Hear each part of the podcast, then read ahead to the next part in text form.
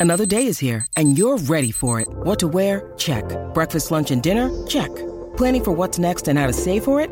That's where Bank of America can help. For your financial to-dos, Bank of America has experts ready to help get you closer to your goals.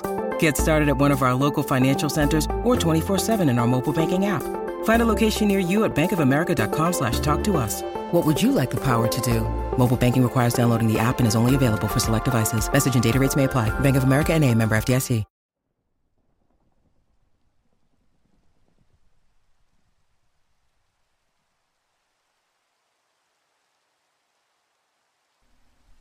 Calhoun's Folly. It snows at sea. Sometimes I forget that.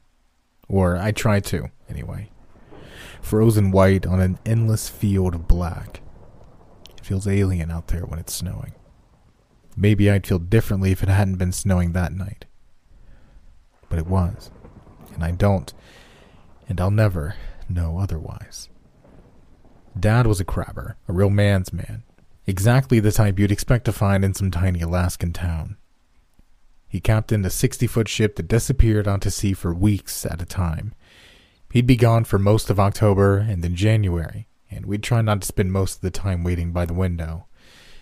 It was rough work, dangerous, and more than one man was lost every year. Not Dad, though. He always came home. From a young age, I wanted to follow in his footsteps, grow the bushy beard, earn the wind worn skin, carry myself with the rolling steps of a man with sea legs. Dad refused. You're better than this, smarter. This town is for folks like me, son, not like you. But I didn't want to be better, and I certainly didn't feel smarter. I wanted to be like Dad. We lived comfortably, and everything he did seemed so cool.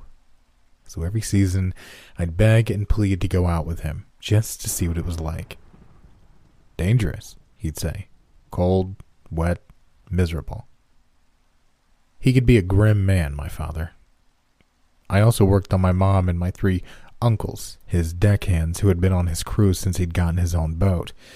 Sometimes there was a fourth, but that was rare, and I'd never met any of them.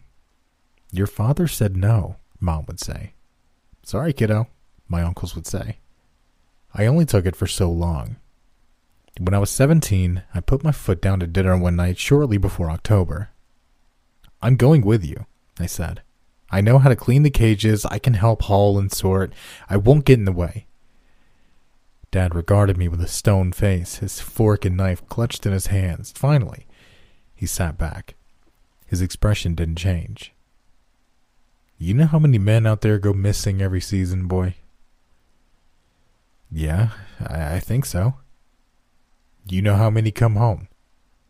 Edward. Mom tried to cut in, but he kept staring at me. Well, I started up saying. A man a week is lost out there, or so they say. Seems about right by my count, Dad continued.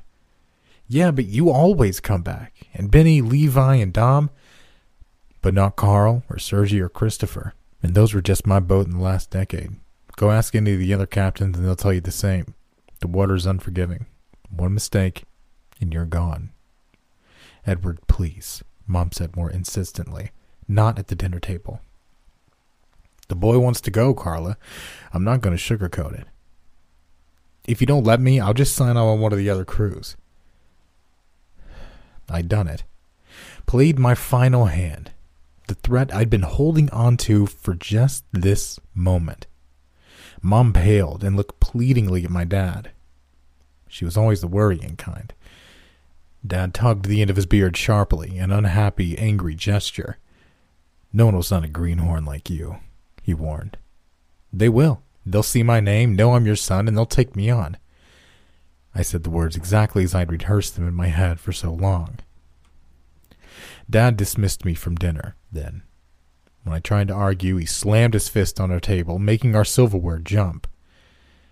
There would be no more talk. I shoved my chair back and stalked to my room where I left the door open a crack and waited. You can't take him, Edward, I heard my mom say not long after. I know, came his gruffly mumbled reply. You have to tell the others. Spread the words. No one can take him on, not our Frank. He's determined, Clara, Dad said softly. You know what's out there. I know. Edward, better he's with me. Better he learn now. There were footsteps and a door slammed, and I smiled. I'd won. In the few weeks remaining before season opened, Dad taught me all that he could. We went over the process and procedures, everyone's roles on the boat, and what would be expected of me. I was signed out of school, as were many boys my age, and I shadowed Dad everywhere he went. Mom sulked around the house, watching us with hooded, haunted eyes. I'll be fine, I assured her. She just hugged me in return. The morning of our departure arrived, and Mom clung to me and cried.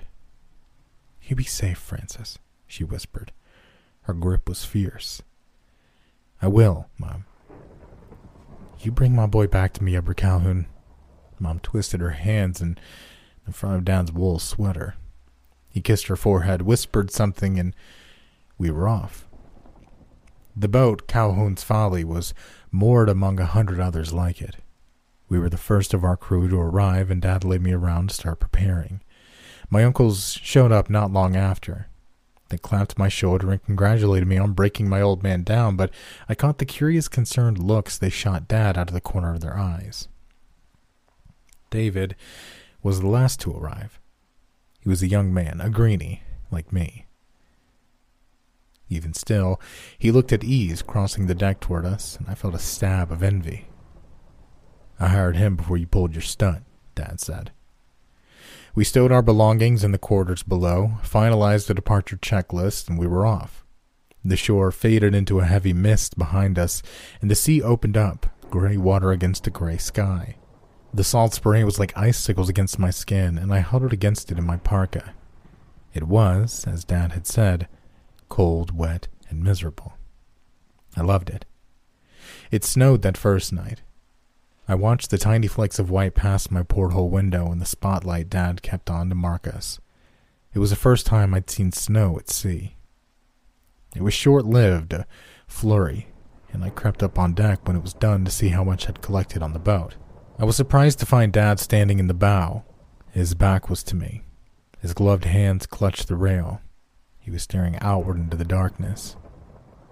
There was something about his posture, a rigidness that kept me quiet. I didn't know what he was looking at. It didn't feel right to ask. He was very still, even against the unrelenting icy winds. After a moment, I turned around and slunk away again. Something told me it was best to leave him be. The strange nighttime behavior continued. During the day, it was business as usual, but at night, Dad would go up on deck after everyone else had gone to bed and stare out to sea. I wanted to ask him about it, but he was less my father out there and more my captain, so I went to my Uncle Benny. Let it be, Frankie, he said. Some things are better left alone. He tried to keep his tone light, but there was a strange note to it. Not quite ominous, but not quite far off either. My other uncles, who'd overheard, just nodded along and returned to their work. David, the other greenhorn, knew better than to ask questions. For two weeks, we sought out the spots Dad would feel best for finding crabs. My hands had grown dry and cracked, my lips were chapped, my skin felt rough and always cold. I pulled my weight, though, and was out beside the others every day for however many hours were needed. David and I got along well despite my previous jealousy. He was good company when I wanted someone closer to my age to talk to.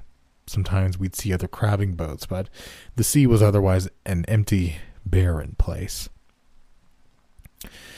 And Dad was getting stranger. His nighttime vigils had turned to prowls. Up and down the deck, bow to stern, his hands clenched into fists at his sides. Sometimes he'd pause, stare over to the side, and mutter to himself.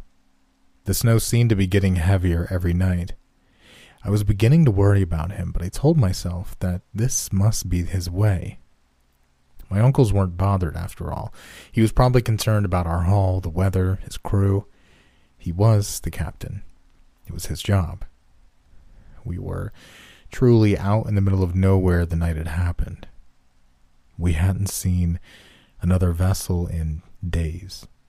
Dad has become quieter. My uncle's more somber. Only David seemed to remain the same. We had become friends and were in the cabin playing cards. When the others came in, we mumbled our hellos but barely looked up. Benny and Levi stood behind David, one on each side. Dom had stayed by the door. I only looked up when I heard Dad inhale slow and deep. David was pulled to his feet. He looked at my uncles holding his arms and then at Dad. I'll never forget that uncertain smile on his face. What are you doing? he asked. Dad motioned for them to follow him, and Dom held the door open. Dad, I started to stand. Stay here, Frank, he said without meeting my eyes. He walked out, and David, who'd started to struggle, was dragged after him. Hey, hey, David protested. What the hell? I scrambled after them under the deck where a thick blanket of snow had built up. Dom rested a hand on my shoulder and gave it a squeeze. When I tried to shake him off, his grip tightened. Easy, he whispered. Dad, I shouted. He ignored me. David cried out, demanding again to know what was going on while he was half carried in front of my father. They were standing beside the railing. Waves lapped hungrily against the folly's side. Snow continued to fall in flat, heavy flakes. Forgive me, son, Dad said to David. He placed his hands on the back of David's neck, and the other two released him. David relaxed slightly, like he thought this was some kind of joke. What's going on, Captain? The words had barely left David's mouth before my dad shoved him as hard as he could over the railing. David's surprised, frightened scream ripped through the night and followed him into the water. No! I tried to lunge forward, but Dom held me in place. From below there was coughing and sputtering, an attempt to shout through a throat frozen over. Dad stayed at the railing, staring down. His face was blank, expressionless. I shook Dom off and slid across the deck to slam into the railing. Dad caught me roughly by the collar before I toppled over. There was no sign of David. Only bloodless, white faces, dozens of them all around us, staring up from beneath the waves. Their eye sockets were empty, their mouths opened into furious, silent screams. The wind had picked up. It whipped around us in a wild frenzy. The snow was falling harder, obscuring all but those terrible faces. I wrenched my gaze from them and turned to Dad. I tried to speak, to ask what was going on, but nothing came out. Dad was jerking his head back and forth as if in denial. He leaned over the railing and shouted down to the faces. I gave you yours. I did what had to be done. The snow gave way to small, sharp hailstones. They fell like jagged marbles against the folly. I did my part, Dad yelled into the black water. What more do you want? My uncles were backing slowly toward the cabin door. The color had gone from their faces and they were trembling. I pulled my dad's arm, trying to get him to follow, to explain what was going on to me. The wind howled, its response. Blood for blood. Dad gaped, open mouthed and horrified down at the faces. They twisted, still furious, but they appeared to be laughing now. I'd become a child again, afraid and uncomprehending. Blood rushed in my ears, my stomach rolled violently. I wanted to scream and beg my father to make the ugly, bloated faces go away. I held onto his arm, my fingers digging into the thick sleeve of his coat. No! I barely heard Dad over the roar of the wind and waves. Not my boy. Blood for blood, the rasping wind shrieked again. Dad looked at me. He searched my face. His expression was lost. He pulled me into a tight hug, and then, before I had a chance to get my arms around him, he shoved me backwards. Uncle Benny caught me. The last I saw of my father was him climbing over the railing of the boat. He swung his leg over and glanced back. Our eyes met. And then he let go. The wind died down. The hail slowed and then stopped. The sea calmed. And when I ran to the railing and looked over, my father and all those faces were gone. It was a long trawl back to the port. I was despondent for most of it, lying in my bunk. My uncles took turns keeping me company. It was Benny who explained. Our land hadn't always been ours. Before the first European settlers, it had belonged to the Inuit people. They had been fishermen like us and mastered the craft long before any outsiders arrived. When the first settlers started to appear, they formed a truce with the Inuit. They aided each other, taught one another their various skills, and attempted to live side by side. It lasted until crabbing became a lucrative trade. The natives knew the best spots and had time honored skills while the settlers struggled. They convinced the Inuit to teach them, promising to share the wealth that the crabs were sure to bring to the community. For a time it worked well enough, but greed has a way of taking hold. The settlers wanted more more land for their growing families, more sea to hunt in, more money. The Inuit demanded their fair share, though. After all, they taught these outsiders everything they knew. The settlers swore they'd make things right. They invited the Inuit to join them in their larger boats for the final hunt of the season.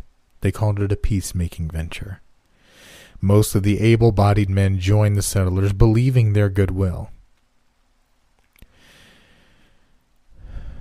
None of them returned. The remaining tribespeople were driven from the area under the threat of death. With little in the way of protection, they were forced to flee. In the wake of their loss and tears, they left a curse blood for blood. Every year, a sacrifice must be made by the fishermen to appease the spirits of those that still linger in the freezing waters. If it's ignored, tragedy will befall the town built on the ruins of the Inuit village. During years that they attempted to ignore the curse, disease and fire swept through the town. Every captain knows it, every deckhand knows it.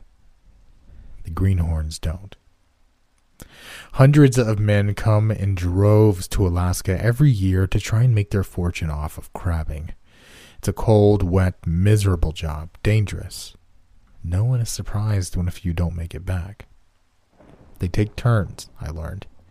Every year the captains rotate. They take one or two men on, take them out to the open sea, and then they offer them up. They know the time is right when the snow falls hardest. There's a reason most don't sign on their children. Blood for blood. Love is the ultimate sacrifice. It was my father's turn that year. He'd hoped if he treated me the same way as any other crew member, kept his distance, I'd be spared. He'd thought they wouldn't know. Mom begged him not to take me, but he couldn't trust that another captain would throw me over. He promised her I'd make it home. And kept that promise. I never went on another boat. I left home shortly after, moved far away from the ocean and the cold. They follow me, though, even now. Those awful pale faces. The pain and torment they endure. The pain and torment they cause. I dream of snow, of frozen white on an endless black field, and I see them all. And in the middle of them, a familiar face, weather worn behind its bushy beard, screams up at me from beneath the rolling waves.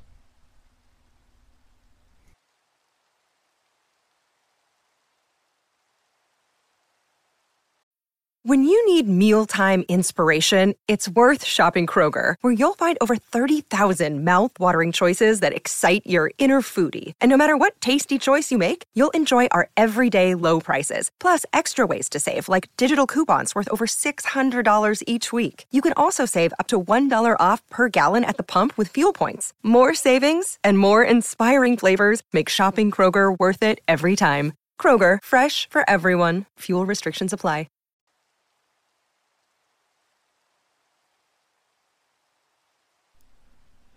Swaddling dark spirits at the gin mill. I stood outside the gin mill pub in Toronto, wondering if I was at the right place. It was dark inside, and the door was locked. Had I come too early? Liam, an old colleague of mine, had asked to meet me there after he'd learned I was in town for business. I was starting to get cold, and I was growing impatient. He'd said eight, hadn't he? It was half past and still no word.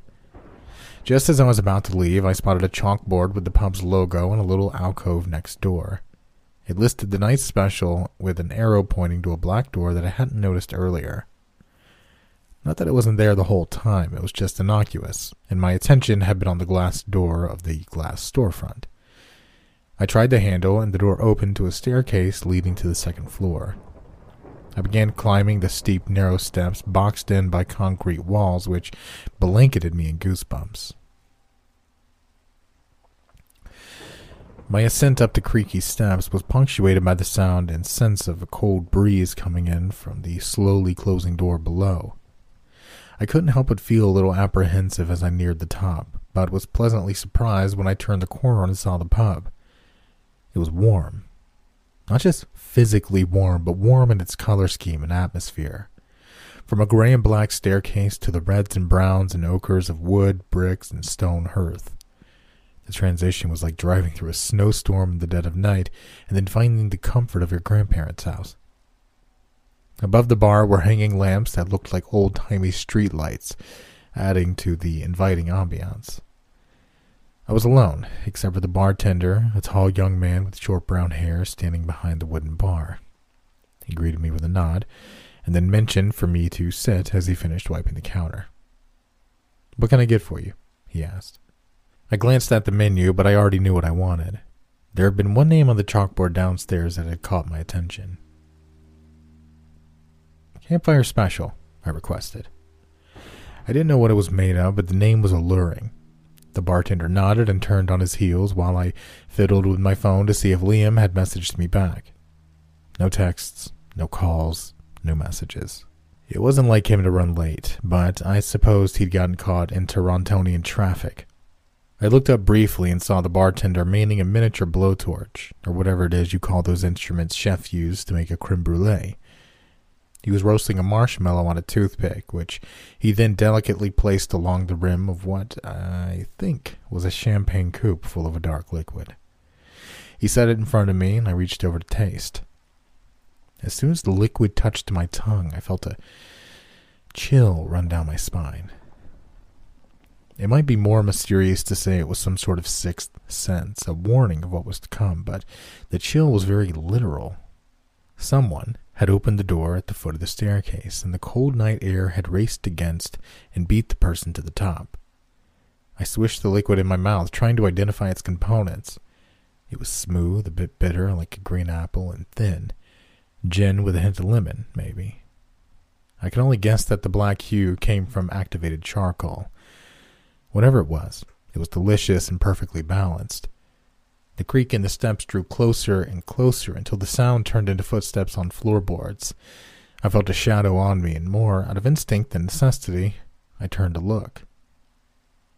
Liam? He looked older than I remembered, older than the two year span that separated us from our last interaction. It was something in the way his eyes were sunken in and how his smile lines had turned into deep gouges, as though they'd been drawn over repeatedly for emphasis, like striking out an item on a to do list. His skin was dry and pale, nothing like his normal oily complexion, and something else was off about him. It's hard to explain, but it was as though as though he was surrounded by his own light source, which stood in stark contrast to the light in the room. I don't mean he was glowing, he definitely wasn't, but the yellows and reds in the rooms seemed incapable of penetrating him. Imagine watching a television show and seeing a black and white character suddenly appear on screen with no one acknowledging the difference between them and the world in color. Or, I suppose, in this day and age, a better comparison would be to imagine putting a sienna filter over a group photo, but for the filter to have skipped one person. Just one. Even though I wanted to question his appearance, I didn't ask him about it. Instead, I complained. You're late. I'm late, he answered. I looked down at my drink. If it were at all possible, I could have sworn the darkness had become even darker. The liquid had turned as black as the night sky outside the window, with swirls of deep ebony stretching circles from the sides to the counter like a spiral galaxy. I pulled the marshmallow from the toothpick and dropped it into the drink, hoping it would offset the darkness. Instead, it only added to it. My phone beeped from a text message, but before I could check it, Liam put a hand on my shoulder and sat down next to me. Thanks for coming. I shrugged. You look like you could use a drink. Allow me. I turned to the bartender, but he was gone. The counter stretched all the way to a brick partition with a broad archway dividing the seating area from the back room, so I figured he'd snuck out on a supply run or something. No one in their right mind would leave a bar full of drinks alone with two strangers for too long. Little did I know, the first I'd seen of him would be the last I'd see of him, and yet Every once in a while, I'd glance at the counter and find a new drink waiting for me. Guess we'll have to wait for round two, I said apologetically before I sipped from my glass. The sweetness of the floating marshmallow had seeped into the drink, adding a whole new layer to the taste. It reminded me of a burnt caramel coffee and its rich, almost woody flavor. I could feel Liam's stare locked onto me, there was a thirst in his eyes, but I couldn't quite put my finger on what kind. Have you ever watched someone die? Liam's question made me swallow down the wrong hole. I coughed. I can't say that I have. Liam leaned closer. Have you ever wondered what it feels like? Die? I finished my drink, and as I put the glass back on the counter, my fingers brushed against another. There were two drinks waiting for Liam and I, and I might have caught those red flags if I wasn't so preoccupied with Liam's bizarre line of questioning. I try not to think about that. Do you think you can feel it happening? Liam spun a finger around the rim of his glass. You can feel the moment the light fades from your eyes. It's like a veil falling. Somewhere in the distance, I could hear my phone ringing. Uh, good to know. I answered nervously, reaching for my drink. I was no longer sipping from it anymore. I was guzzling down mouthfuls. I couldn't even explain why I was so scared. Liam's serious expression, his grave tone, the way the light refused to touch him. I don't know, something just felt wrong. Liam continued. It's cold and numb. Your brain shuts down the pain receptors one by one. They go in sectors like a city blacking out one block at a time. Death is the moment of panic when the light fades. That split second of worry stretching out for an eternity. I started on my third drink, begging for the soothing effects to kick in, but instead of a nice buzz, I felt dizzy. That's a bit deep for me, man, I said, hoping I could shut down the strange conversation we were having. How's work? And in the empty panic, we seek out friendly faces.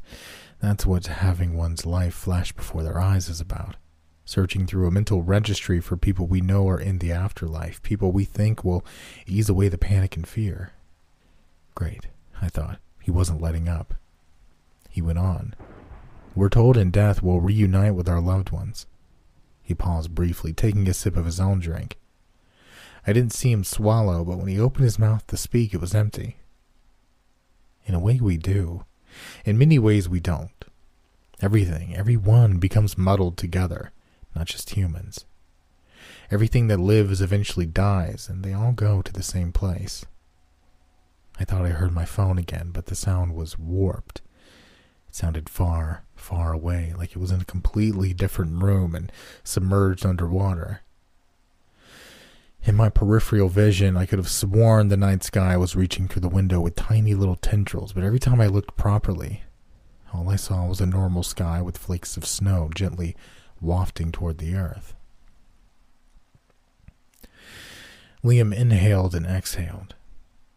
Could you tell your mother from a blade of grass if your mother's soul was indistinguishable from grass? And then think how much grass there is. Every single blade was alive once. They're all there. Could you find your mom if she was submerged in an ocean of grass?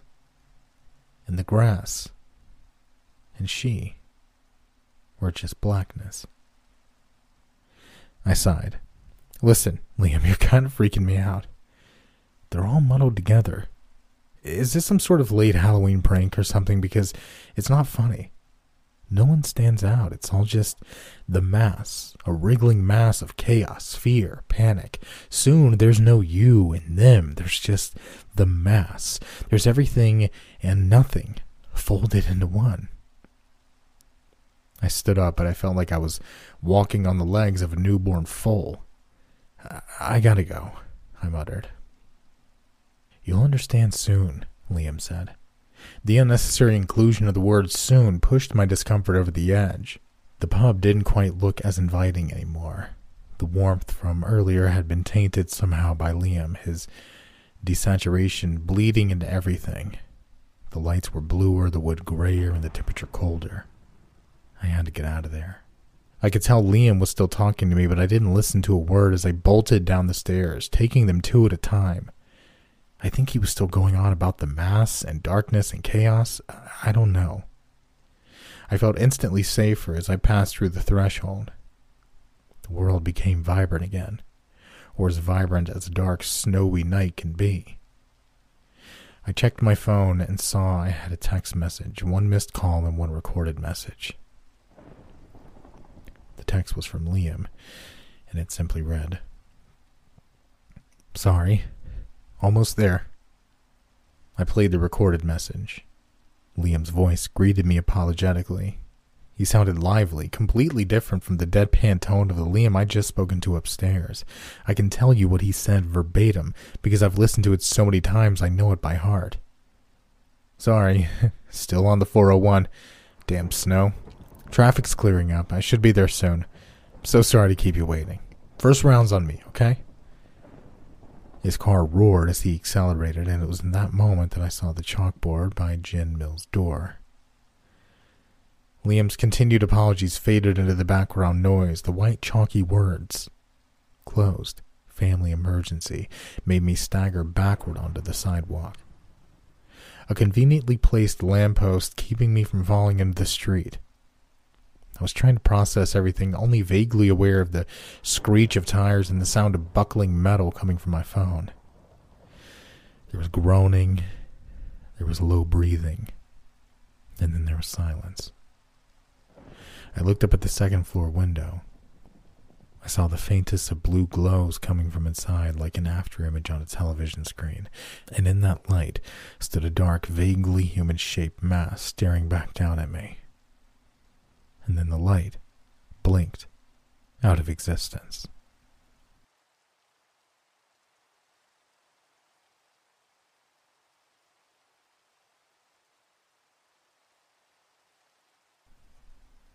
It followed me home from the haunted farm. Today, my friends and I started celebrating the Halloween season by going to a haunted farm off in the outskirts of town. I use the term haunted loosely because this place is really just a scaled down theme park that's been in the region for over 20 years. I don't scare easily, so I wasn't expecting much from the visit aside from a bit of light-hearted fun with friends. Who would have thought that after an evening of cheap jump scares and screaming, mostly to be polite, I'd find myself sitting in my bed, genuinely shaking with fear? I certainly didn't. Yet here I am, all because of something and followed me home. Whenever a car drives down the street, I can catch glimpses of it slowly crawling down my neighbor's house and towards mine, as though toying with me. It all happened because of that damn farm. We arrived at the farm late in the afternoon. It was nice out, not too hot, not too cold. The farm was neat, though. It wasn't overly spooky looking in the light of day. They'd built a few old Wild West style houses. They decorated little pumpkins and giant spiders, had a few creepy mascots walking around, and sprinkled demonic baby dolls where they saw fit. In the daytime, this place was a playground for kids. I saw more bouncy houses and face painting stations and scary attractions, but I expected things would change once the sun went down. My friends and I headed out to do the corn mazes while they were still open, and then headed to their food trucks for supper. By the time we were done eating, it was finally dark out, and the toddlers had sprouted into teenagers. As expected, the park looked a lot creepier at night. They turned on their fog machines and colored lights to give the place a surreal atmosphere.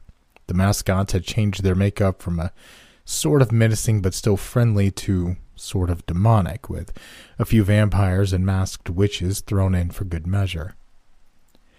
It was fine, not all that scary, though. I'm not trying to make myself out to be some unshakable badass or anything, but I honestly don't scare all that easily. I'm not really susceptible to things that I know aren't real. Creepy music and plastic hatchets just don't work on me. You could blame my time hanging around NoSleep for the desensitization, but the truth is, I've always been pretty numb to horror. I'm more afraid of practical things like being stuck in a line for a haunted hayride for half an hour with a bunch of rowdy 13 year old kids screaming profanities to try and outshock one another, splinters, disgusting porta potties, the first and last of which I experienced at the farm. Uh, my friends and I walked around and tried out different attractions. We did the aforementioned hayride, the Witch's Coven, and the Demonic Funhouse, which was fun for all the wrong reasons. See, the funhouse was pretty tame, all things considered. You walk your way through the world's most straightforward maze, and from time to time, a creepy clown appears out of nowhere and kind of shuffles behind you and follows you for a bit. I can see how that might be a bit unsettling to kids, but like, these clowns were all actors, and they weren't allowed to actually touch anyone, so there really wasn't anything to be scared of. That didn't stop this one chick from breaking down outside the attraction. This 20 something gal totally lost it. She was sobbing in her boyfriend's arms, and I couldn't help but laugh as we walked past her. Sorry, but if you can't handle a clown standing next to you for half a second, maybe you shouldn't be going onto a demonic funhouse. Just saying. Check yourself before you emotionally wreck yourself. It was getting late, and we still had one major attraction to go to. According to our map, it was the scariest of them all four chainsaws out of four. Having heard screams of abject terror coming from that side of the park, I was really looking forward to seeing what all the fuss was about. Along the way, my friend pointed out a cemetery with a half opened gate and not a soul in line to go in. There had been a 30 minute wait for all the other attractions, but this one was as still as a grave. Pun intended. Should we go in? she asked. Might as well, I replied. The door squealed as we opened it the rest of the way. Oh boy. Someone had left the fog machine on overnight. The curtains of smoke were so thick I couldn't even see my own feet. I grabbed the friend behind me in front of me just so we wouldn't lose one another in the mist. That's how dense it was. I didn't really like the cemetery. For one thing, there wasn't much to it. A few tombstones here and there, a crypt, some gargoyles, but overall, it was just annoying. I kept tripping on exposed tree roots and fake plastic bones. It was a pain in the ass, but it was worth it for the one genuine scare I got all night. I was turning a corner. I felt something grab my leg. I let out my only authentic scream all evening because I had no idea we weren't alone in the cemetery. The fog had done a great job hiding this guy in a pitch black morph suit crawling around on all fours. I only saw him because as I screamed, I also flapped my arms around like a drunk duck trying to take off, and the motion dispersed the fog for a second. The guy crawled away and disappeared behind a tombstone. My friends laughed and laughed and laughed. Whatever, I mumbled. I wasn't even scared. We found our way out of the cemetery after that and headed to the main attraction. The wait was longer than any other attraction at the farm because it was allegedly the scariest of them all. The cream of the crop. Hell, after the scare I'd gotten at the cemetery, my expectations were pretty high for this one. And eh, it was fine. I mean, there were guys in pretty realistic pig masks running after us with chainsaws, but even in the dark, I could tell the blades weren't actually moving. I didn't feel like I was in any real danger. Well, aside from the very real danger of possibly losing all blood circulation in my arm when one pigman jumped in front of us and my friend grabbed me so tightly my fingers went numb. She screamed. I just kind of stared at the pigmen, unfazed. I half expected them to tell me to feed the pig. Not tonight, buddy. Not tonight. We drove home after that and chatted about our favorite parts of the night. You got so scared in the cemetery, taunted Jules. I huffed. That dude startled the shit out of me. The car went silent. What guy? Someone in the back seat asked. The dude in the morph suit, I answered. Huh? He was crawling on the floor? I didn't see him. I shrugged. Well, it was foggy. We went back to chatting, and eventually I dropped everyone off at their places. I wasn't tired by the time I got home, so I booted up my computer and uploaded the photos we'd taken that night. Everything was pretty normal until we got to the cemetery, or rather, after the cemetery. The morph guy was in the background of all the other photos I took, which was really strange to me, since I thought the mascots were supposed to stay in their attractions. They had these lame bios for their mascots on the website. I looked him up just to see. He wasn't listed. I felt a small knot in my stomach, but laughed it off. There were plenty of guests in the costumes. Maybe this was an annoying teenager having fun. At this point, I thought I heard a squirrel or something scratching at my bedroom window, but couldn't spare a glance. I was too busy staring dumbfounded at the website. I'd clicked on the venue map link. I noticed the distinct lack of a cemetery. The thought did occur to me that this was all intentional on the part of the people running the farm, a great way to get one last scare out of their guests after they're gone home. It was as easy as not drawing a cemetery on their little cartoon map, as simple as including it not on the list of attractions, as easy as omitting one spooky mascot from their character bios. I wish that were the case. I wish that when I looked out the window I hadn't seen the figure in the morph suit staring back at me and then quickly skittering backwards across the yard and up my neighbor's roof. I wish he'd stopped crawling near whenever I blink or look away. Every time I focus on my screen to write another line, I catch him in my peripheral vision. He's at the window right now. I gave him a quick glance and he runs away. I can't help but worry What'll happen when I close my eyes and fall asleep? I think I'll find out soon. I'm so tired, I I can't keep my eyes open.